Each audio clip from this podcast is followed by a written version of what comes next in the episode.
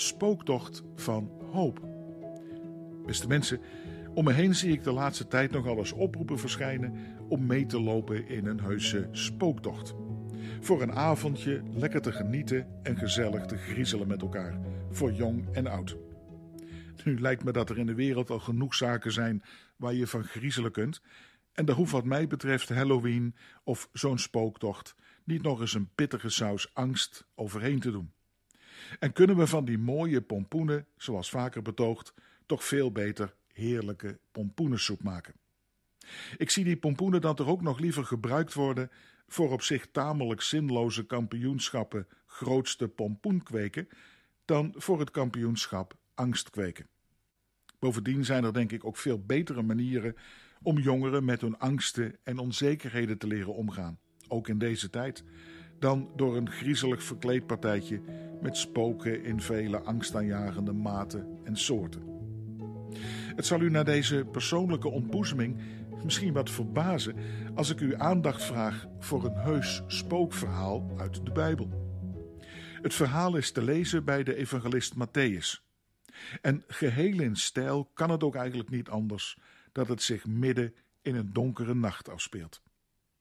De leerlingen van Jezus varen midden in de nacht van de ene oever naar de andere oever van een meer. Het wordt letterlijk een spooktocht.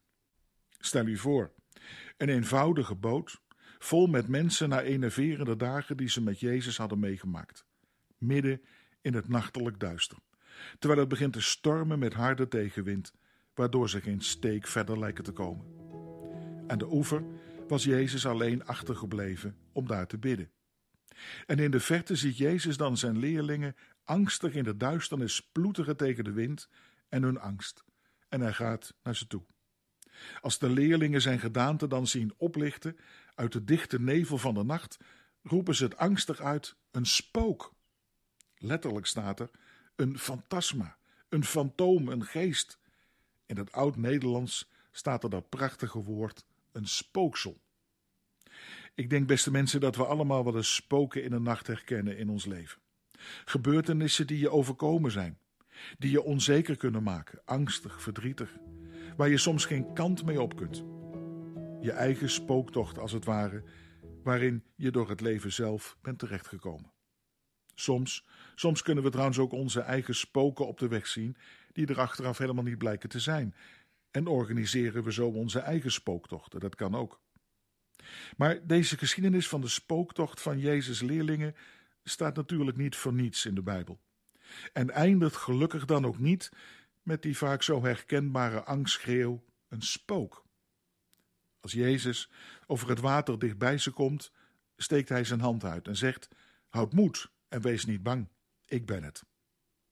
Heel vaak gaat het naar aanleiding van deze geschiedenis over de vraag hoe Jezus fysiek nou over dat water kon lopen.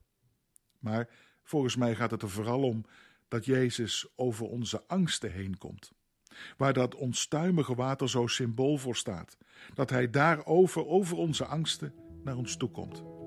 Jezus laat hier juist aan ons zien dat Hij voor ons er wil zijn en die angsten ook serieus neemt, ook als het spookt in je leven. We kennen allemaal dat lied van Guus Meeuwis en André Hazes, oorspronkelijk van Udo Jurgens trouwens. Geef me nu je angst en ik geef er je hoop voor terug. Geef me nu de nacht en ik geef je de morgen terug. En in het enige spookverhaal uit de Bijbel gaat het nu eigenlijk precies daarom. Dat Jezus, die in eerste instantie als spook wordt aangezien, juist het tegenovergestelde is en doet. Namelijk vraagt of we onze angsten in Zijn hand willen leggen, om er werkelijk levende hoop voor terug te krijgen.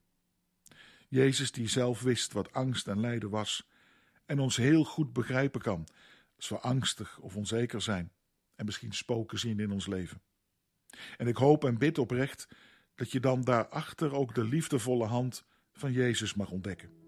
Van Hem die zelfs ons leven aanbiedt over de grens van de dood heen. Dat mag ons dankbaar leren genieten van elke mooie zorgeloze dag, maar ook troost en kracht geven voor als het stormt of spookt in je leven.